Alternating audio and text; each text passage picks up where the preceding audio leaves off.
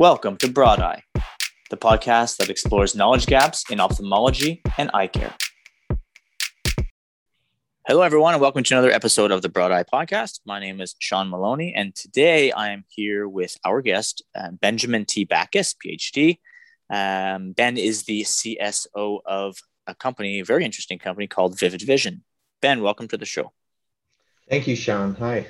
So I thought maybe we could start off with uh, just explaining what vision, vi- vivid vision. That's a bit of a tongue twister sometimes. Vivid vision is. Uh, I, am well aware, but maybe just to give the audience introduction to what vivid vision is.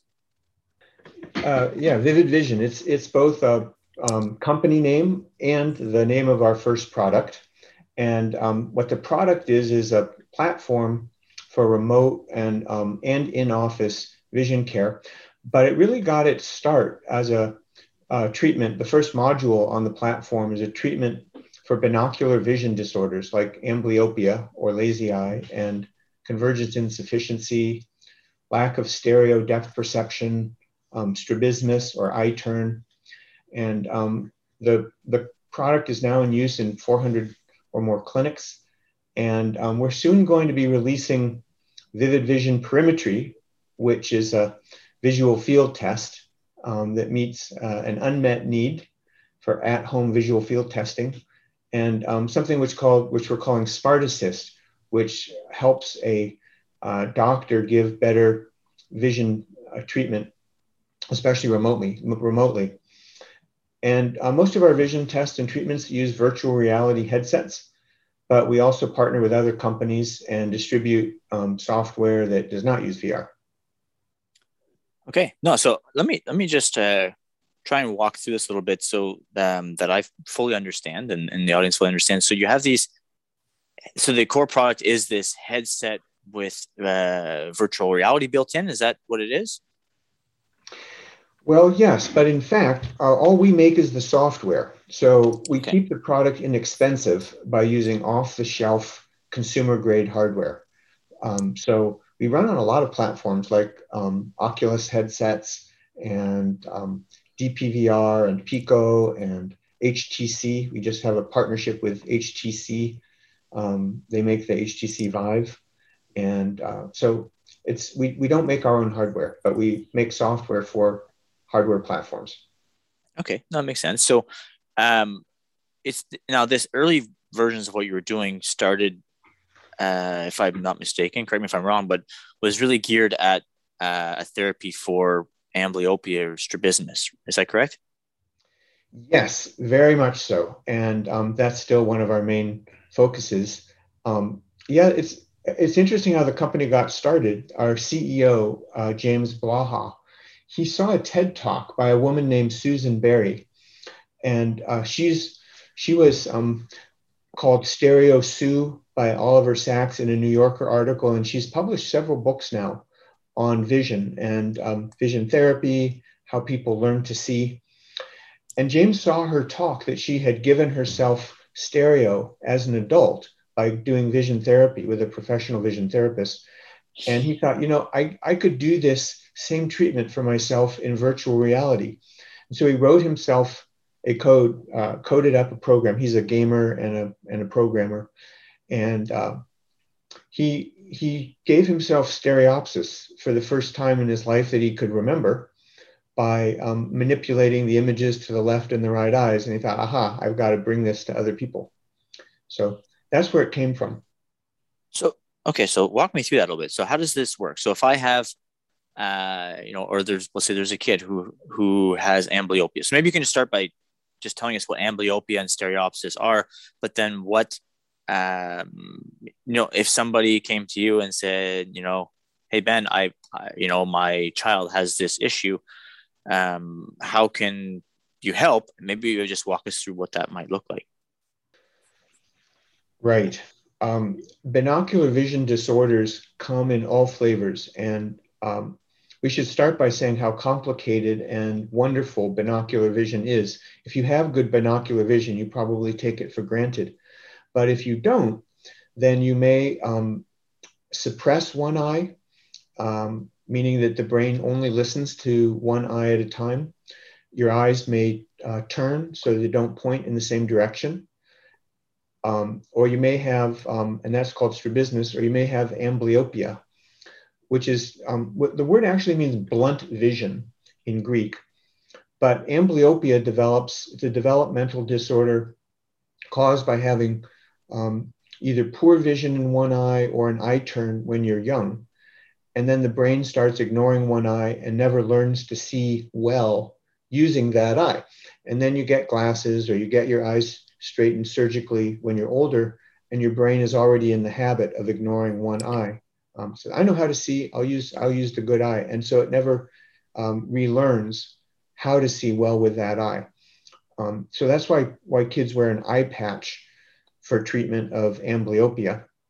Um, and the way Vivid Vision approaches both of these problems, amblyopia and strabismus, as well as the related phenomena of um, convergence problems and inability to see stereoscopic depth. They kind of can occur in all combinations. Um, uh, but we tackle this by using the fact that a VR headset, virtual reality headset, can display um, one image to the left eye and another image to the right eye. And what that lets you do is you can, uh, number one, put the images where the eyes happen to be pointed and uh, slowly move them back to where you want the eyes to point. That's effective in many patients. Um, you can make one of the eyes uh, have a dim input instead of turning it off completely, like happens with an eye patch. So it's kind of, I mean, an eye patch is like um, doing something similar to VR if you were to just completely turn off one of the eye's images. But you can do something much more sophisticated in VR, which is decrease the um, contrast or brightness in the good eye to encourage the brain to use the information from the amblyopic eye. And once you've got balanced inputs coming into the brain, you can start to retrain the binocular part of the visual system, which is used you know, the human binocular visual system is, it has, has a long history in um, evolution. And all primates have very good binocular vision our ancestors used it for hunting and for um, running through forests without bumping into trees and tripping on things. Um, so we actually rely heavily on binocular vision if we have it. It's it's not so much you need binocular vision in order to uh, make your way through the world. There, there are lots of other visual depth cues and um, lots of ways to see things. But people who have binocular vision rely on it because it's a very trustworthy, reliable source of information to have uh, stereoscopic depth. And to, so if you wanted to recover it using vivid vision, what you would do is um, go, typically you'd start with an exam at your optometrist or ophthalmologist, and um, then you would play games and do activities in the VR headset that are specially designed for whatever the weak point is in your particular visual system. And it's, um, it's different for everybody just because the binocular visual system is so complicated. No, that makes that makes sense. And you know, it's you talk about you know kids having eyes that are patched, an amblyopic eye patched, uh, which is something that's been done for decades, if not centuries now, right? And uh, I don't know if there was a whole lot between you know a whole lot of development in that area until you know the type of thing that you're doing right now with virtual reality and and the fine tuning that you can do the um, you know really tailoring that to the level of the patient right it's very almost a person almost personalized medicine at that point if that makes sense um, the uh, the games so i mean are you dealing mostly with kids in these uh, scenarios and is that why uh, and then you t- like tailor games specifically that kids are going to enjoy and want to play? Well, we've we've um, got both. Uh, our, our providers, our doctors who use the system, are treating both children and adults, and um, you know we've had kids as young as four. You would want to start treatment with other therapies before age four, but typically they'll start in vivid vision um, age four or later. Um, most of the kids are older than that. And um, we have a lot of adults, including adults um, in their 60s and uh, you, you you're never too old to improve your vision. It turns out the visual system is plastic um, all the way until death. People used to think that there was a critical period after which you wouldn't improve. And there is a critical period after which it's very difficult to get normal vision, but there is no critical period in humans for being able to improve your vision. So we treat people all the way into adulthood, but but a majority of the majority of the patients for the binocular vision product are um, older children.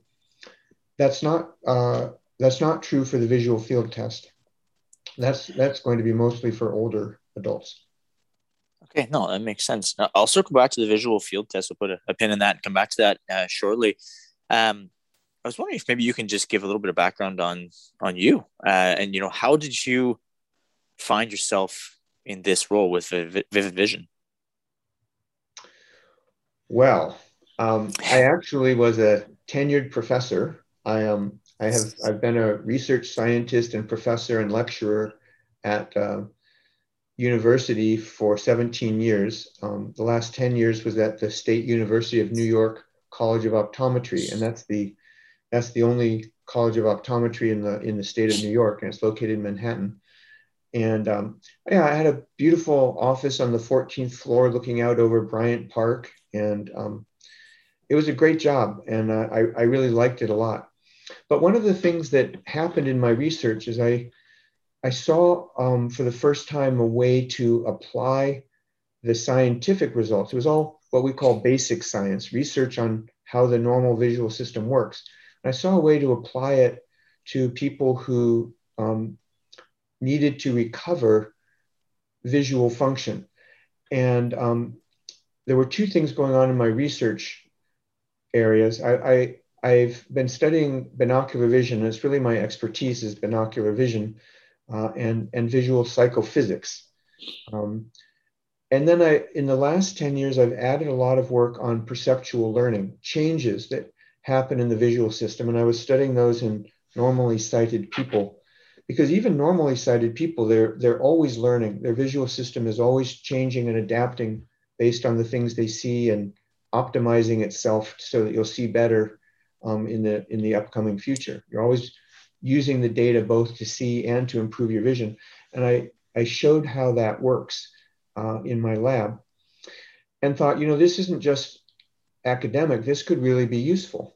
And that led me to a um, search. Well, led me to two things. First, it, it, led me to a patent application that the university um, did for treating strabismus using some ideas that um, had that I had first put into a grant application. And we got that patent approved. But it also led to um, a thought that there ought to be um, somebody doing this. And that's what led me to James and um, his partner, Manish, who had founded this new company, Vivid Vision. And just an internet search, I was sort of doing due diligence. I don't think I'd be that great a CEO myself. Um, and so I was really happy to find a team that was working on this already. Um, Manish Gupta and, and James Blaha, and they uh, had also just recently brought in a very good optometrist um, Tuan Tran. And so I, I talked with them and became their science advisor. And then in, I guess it was 2016 or 2017, I had a sabbatical from the university and I came out to UC Berkeley for my sabbatical. They were in San Francisco. So half of the year I worked for them. And that's where um, I, I, just really enjoyed it. I, I really liked them. I would have been thrilled to have uh, James and Manish in my own lab as postdocs, even though they don't have um, that kind of formal training. But I and I just really enjoyed it, and um, so we talked a little bit, and I I made the jump. I said, okay, let's try something new, and I pulled up stakes and moved to the Bay Area, and I haven't regretted it. Yeah, that's a that's a big move, right? Like, say you're tenured professor, and you say, you know what, I'm gonna I'm gonna uh, just you know pack up shop and go do something completely different. So that uh, it kind of takes guts. You don't see too many people doing that. I mean, pe- people will you know okay they'll be advisors and and whatnot, but uh, that's uh, that's interesting. That's uh, I guess you're all in, right? So the um, Um, it takes a lot of time to do it right, you know. And, yeah, no, and that's that's great. It's actually it's kind of interesting. They um, they actually thought very hard about whether to start as a nonprofit or a for-profit company, and um, everybody in the company is really interested in the mission of the company. And so you know we don't we've had no turnover. We've had nobody um, who ha- has left the company yet and gone on to do other things. Um, no, I mean it's it's uh, take another job. Yeah. Yeah, no, that's interesting. They, okay, so you mentioned psychophysics as part of your training background. Can you maybe mm-hmm. just elaborate what psychophysics is and what it's not? Yeah, psychophysics is a branch of experimental psychology that was originally developed by a guy named Gustav Fechner um, in the late 1800s. And it's the study of the psychological responses to physical stimuli. He realized that you can study how the brain works by studying what people see as you make manipulations in the visual stimuli you show to them. And so it's questions like um, what's the dimmest thing you can see? Um, how long does a flash of light have to be on for you to see it? And um, it includes things like what happens when you create a stereoscopic stimulus that's unnatural, where maybe the disparities are bigger or smaller or in a weird uh, direction. Disparity is showing is when you show slightly different things to the two eyes, and, and your brain measures those differences and constructs depth. Um, so it's a study of um, color appearances and um, motion detection. It's kind of the guts of vision, the, the low level stuff that your brain does to extract signals um, from stimuli. But now it includes things like face perception as well. Okay, no, that's, that's a nice uh, overview because I'm also uh, I'm asking for the audience, but also asking for myself because I didn't, you know, I'm a little bit familiar with it, but didn't quite know the, the boundaries of of what it is. Um, I just maybe want to circle back to your your team at Vivid Vision because it must have been a a change for you you know leaving a you know research environment. You have a lab you have students uh, and now working alongside uh, you know entrepreneurs and and professionals and clinicians um, all kind of working on this this one goal together. Um, how has that change for you? Like how does the, that work dynamic and and how does that team manage to uh, to work together and everybody be on the same page. I don't know if I that's probably a terrible way to word that question, but maybe you can pull something out of that. Well, it is very different, and um, I have areas of expertise and skills that I've developed um, over the last 17 years, and some of them I can apply, and some of them I can't. So um, I haven't done a lot of mentoring students uh, in their research careers and um, developing new scientists since I've joined the company, which was part of my job before. But the the trade-off is um, working day to day in a fast-paced environment where we're building something that's going to be useful, and um, that's very satisfying. And I wasn't getting that in the old job, so um, for me personally, there have been some um, things I miss about being a professor, but also a lot of things, more things that I like about this job right now. And you know, maybe maybe in a few years I'll decide to go back to academia. Um, but I'm really happy where I am right now. The team, uh, it, well, we work very well remotely. We try to get together um, for retreats uh, once or twice a year that's been hard with COVID. So we've been doing everything, you know, like other people, we've been doing everything remotely. And because we're a software development company, uh, that has worked. And we make a point of spending time with each other. It's really not the same as being in the same place in person, but um, everybody's very professional. I think what, what really helps is we're respectful of each other's time. Nobody calls meetings just because they want um, to fill time and you know it's their job to get something done and um, so they they just call a meeting generically. We're, we're, we work very well together that way. And we'll have intensive sessions, um, two people or three people getting together, and, and we keep the larger meetings fairly short. Zoom has been great. We've used that a lot, um, and Slack. Those are our two biggest tools for collaborating with each other. But we've got employees spread out all over the country, in fact, all over the world. Um, before, and that was true even before COVID. So we were all we were already collaborating um, with um, employees in Japan, Great Britain, collaborators in Germany, Australia, um, and we're now um, starting some collaborations in China, so and and other parts of Asia. So we're really an international company at this point, and that wouldn't be possible without the internet.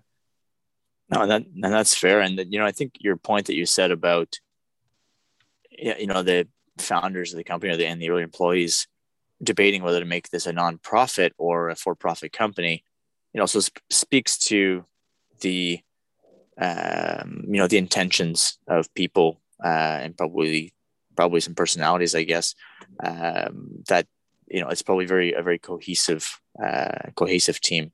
You mentioned you know the internet, um, and I think you mentioned telemedicine earlier on in the conversation, unless I've uh, misremembered that. But maybe you could comment a little bit on um, on the impact that uh, even COVID has had, and just the shift toward telemedicine has had. Uh, how is that impacting your business?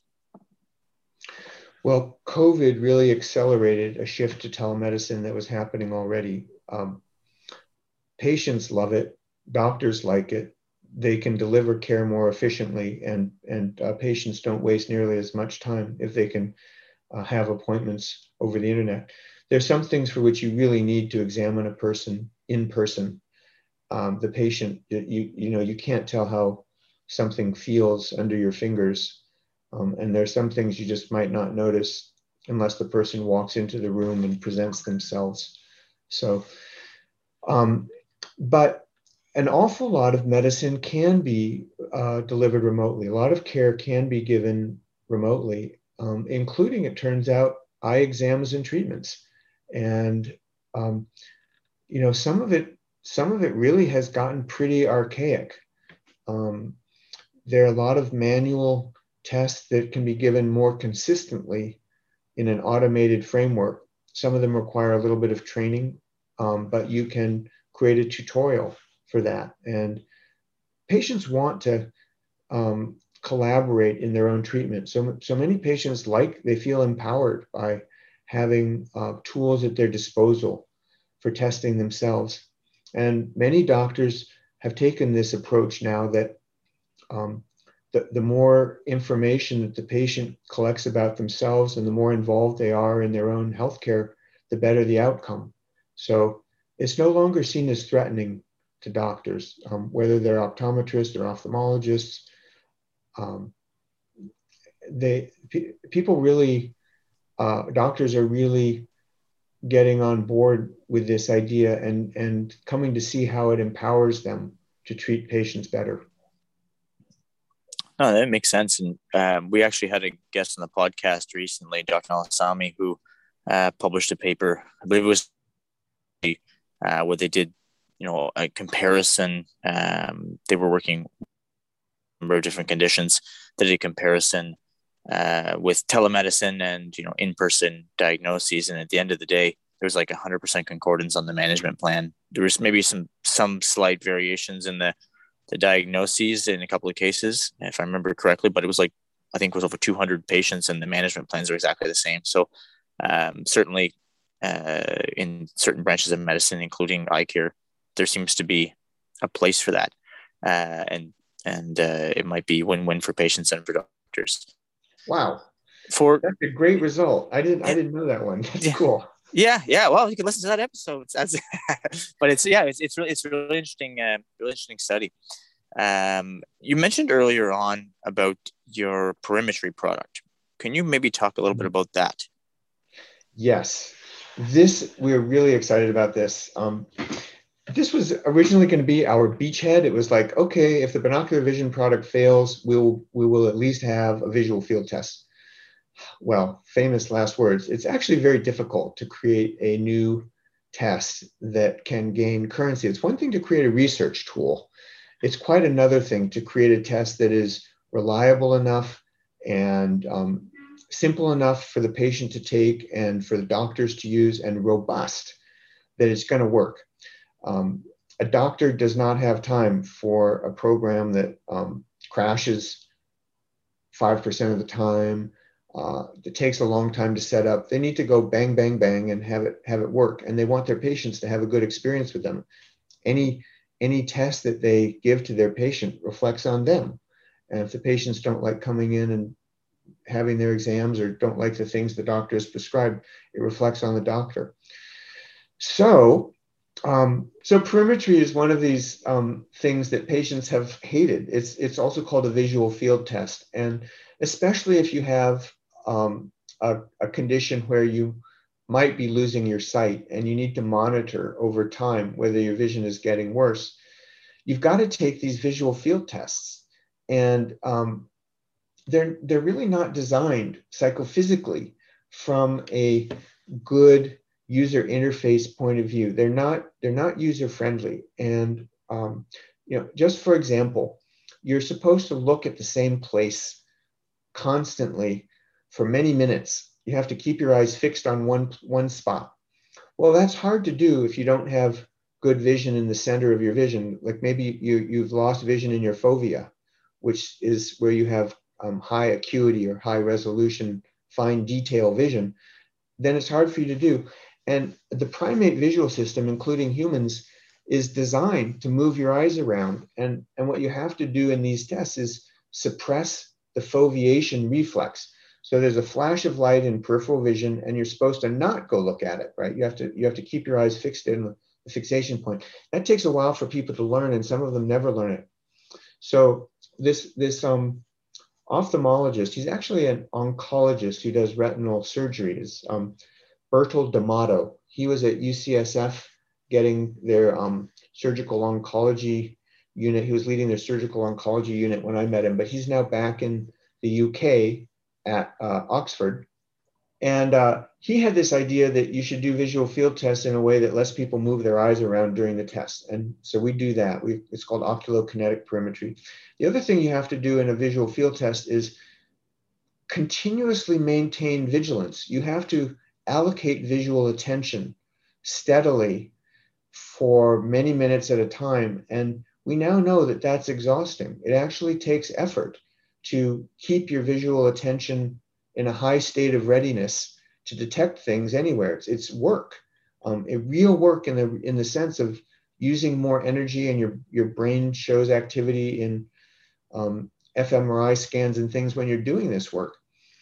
And so we've we've made it easier on both of those accounts. We we make a test that patients don't get fatigued by. Uh, it's designed for them not to get fatigued, and the result of that is they can collect a lot more data. They can spend more time in the test. They can collect a lot more data.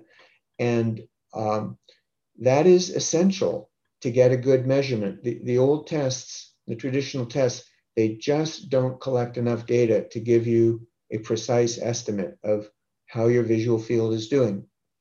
And um, so by collecting more data, we can we have patients who can easily collect 10 times as much data at home um, in a in a over a period of a few days, and then you really know what is their visual field like. And uh, when you give them a test again in three months or six months, you really know did their vision get worse or not. Instead of having to wait, that's often 18 months or two years currently to know whether a person's vision is getting worse. And it's really because the test is so short. And that's because the test has to be short because it's fatiguing and uncomfortable. So we're really excited about making an easy test that will let people, you know, there's so the retina is so big and it has so many, there's a million ganglion cells on each retina that are contributing axons going into the optic nerve for each eye. And so it just, I mean, there's no way around it. It takes a long time to test vision, even to do a very crude sampling of how a person's vision is doing. You get so much information through your eyes if you have good vision. And to, to really measure how well they're doing, it just takes more time than traditional tests have been able to do. You know, plus, they're in a doctor's office, you're paying a technician um, to spend the time. It's on a bulky piece of equipment that takes up space, and the patient has to schedule an exam and come in. There's just no way you'd collect you could you wouldn't do 10 sessions in a row in a in a setup like that it's just not feasible i can just tell you about my own personal experience with visual fields and um, i hate them i haven't, haven't done them in a while your neck gets sore you you stick your chin in this little chin rest in a kind of a weird position you got to stay there and you look at the head at this spot and uh, the last time I did one was quite a number of years ago. Uh, my, my vision was, was failing then. Um, and um, my one eye, I could, you know, foveate on the on that spot in the center of the the dome, I guess that I had my head in, uh, but my other eye I couldn't. So there, it was just the guideline is kind of like, well, just do your best to try to look at the spot, even though you can't see it there as straight ahead of you, and try not to move around even though that wasn't really feasible. Uh, and then on top of that, I you know I get flashes in my eyes just in general with with with my vision loss. So I'm like, was that a flash in a dome or was it not? And uh, so you constantly clicking the button and stuff. But uh, yeah, it's it, there's definitely it was definitely primed for uh, for uh, improvements. I think. Um, but can you walk me through the how this uh, how this works for the, the product you're developing? How this works for a patient? So if I'm if I'm saying, hey, Ben, uh, I'd like to be able to do this uh, visual field um, at home, um, how does this work? Well, um, you you at present, what you would do is um, go see your doctor and ask them to send it home. We're, we're hoping it will be robust enough that we'll be able to send it just to patients directly um, in the in the not too distant future. But right now, you would have it um, prescribed by your doctor, and you might take the first test in their office, and then they uh, would either send you home with a all-in-one mobile headset, or um, you would order it from us, and um, then it comes in the mail, and you put it on your head, and it gives you a tutorial, and away you go. Uh, and it shows little um, stimuli to the left eye or the right eye. You don't have to take it off and do the two eyes separately. You, you can take one test and get data on both eyes because the headset can show to the left or the right eye. And um, it presents spots at different locations um, in each eye and gives you a little map at the end saying um, how intense did the stimulus have to be.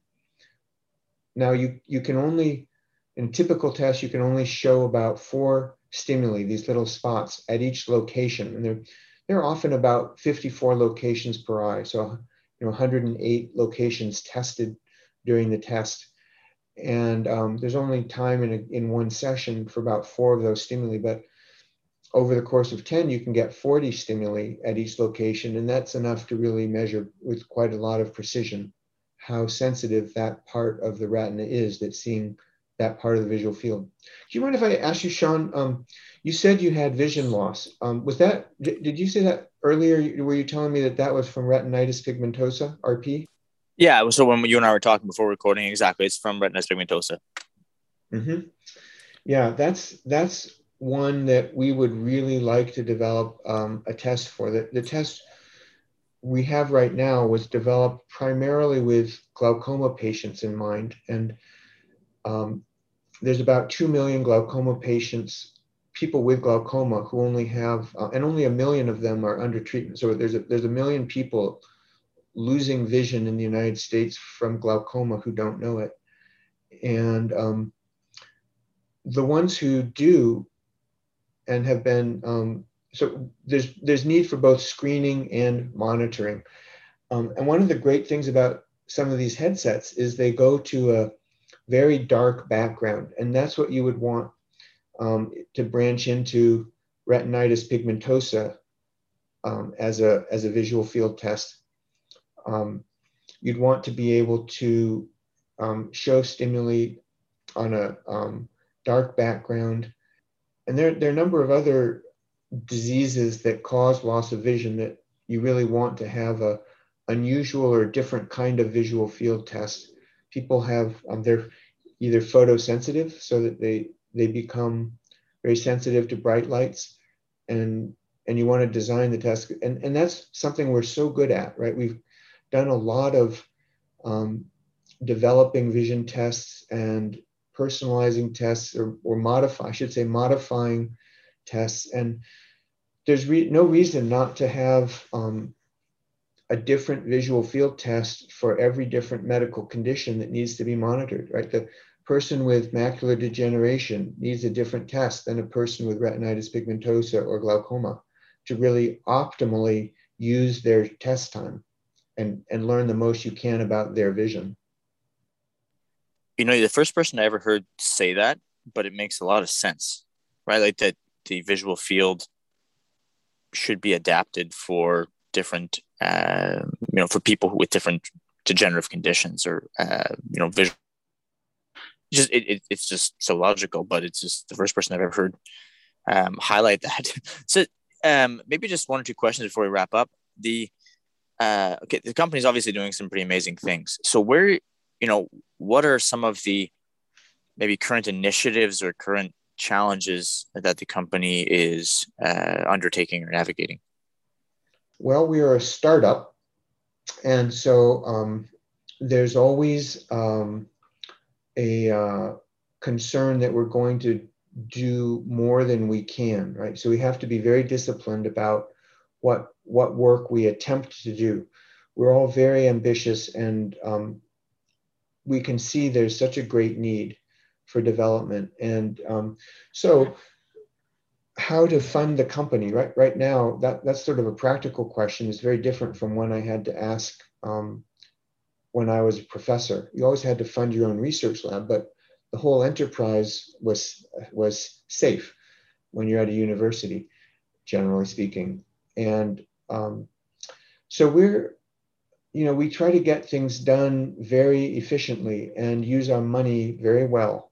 Uh, James has raised about seven million dollars so far for the company, and um, we're safe for the near future. But we know that if none of our products make it to market successfully and find um, people to buy them, that we will go out of business. Like, you know, most startups fail within five years. So we're already sort of in the top uh, 5% of startups, that point of view. We feel like we're a stable company. We have a, a really good track record, but um, we're still a small fish. And um, so we, we're, we're going to raise money again. Um, we're going to use a com- uh, uh, organization called StartEngine to do that later this summer. And um, we also talk to people who have these conditions. There's some people who have glaucoma or particular um, strabismus or amblyopia that really want the company to succeed. And they've been some of our best allies you know, because we're meeting a need. So, and I say one, you know, one of the challenges is what's really frustrating is when you think you have a solution that would save um, many many people vision and you know maybe maybe thousands and thousands of person years of vision and you go out and make a sales pitch like you know for example to the nih um, we've had grant proposals to the nih and um, they have a process that you have to follow and if one of their reviewers um, you'll get three reviews and if one of their reviewers has a negative reaction for whatever reason that will sink your proposal.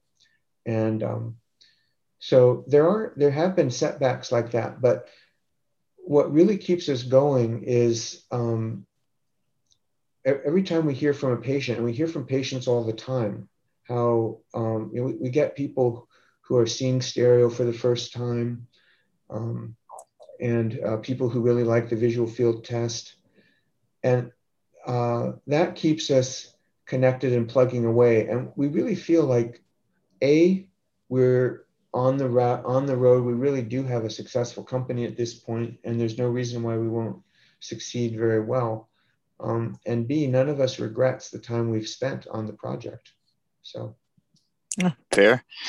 They, you know, it makes a lot of talking. there's just a couple things that come to my mind from past guests. So, uh, one of my earliest episodes was with um, Dr. Natalia Vila, who is a, um, a retina specialist um, in, based in Canada here. And um, I remember in a conversation, her and I were chatting about this, about, you know, t- technologies that look very promising and, you know, uh, it had a lot of potential to help a lot of patients. And then the companies ran out of money. And it's just like, it's, it's disheartening to see when that, that happens. And then um, the second conversation uh, was a more uh, a podcast with um, a more recent one with Dr. Robert Greenberg, who was the uh, CEO of Second Sight uh, Medical Products that made the Argus 2.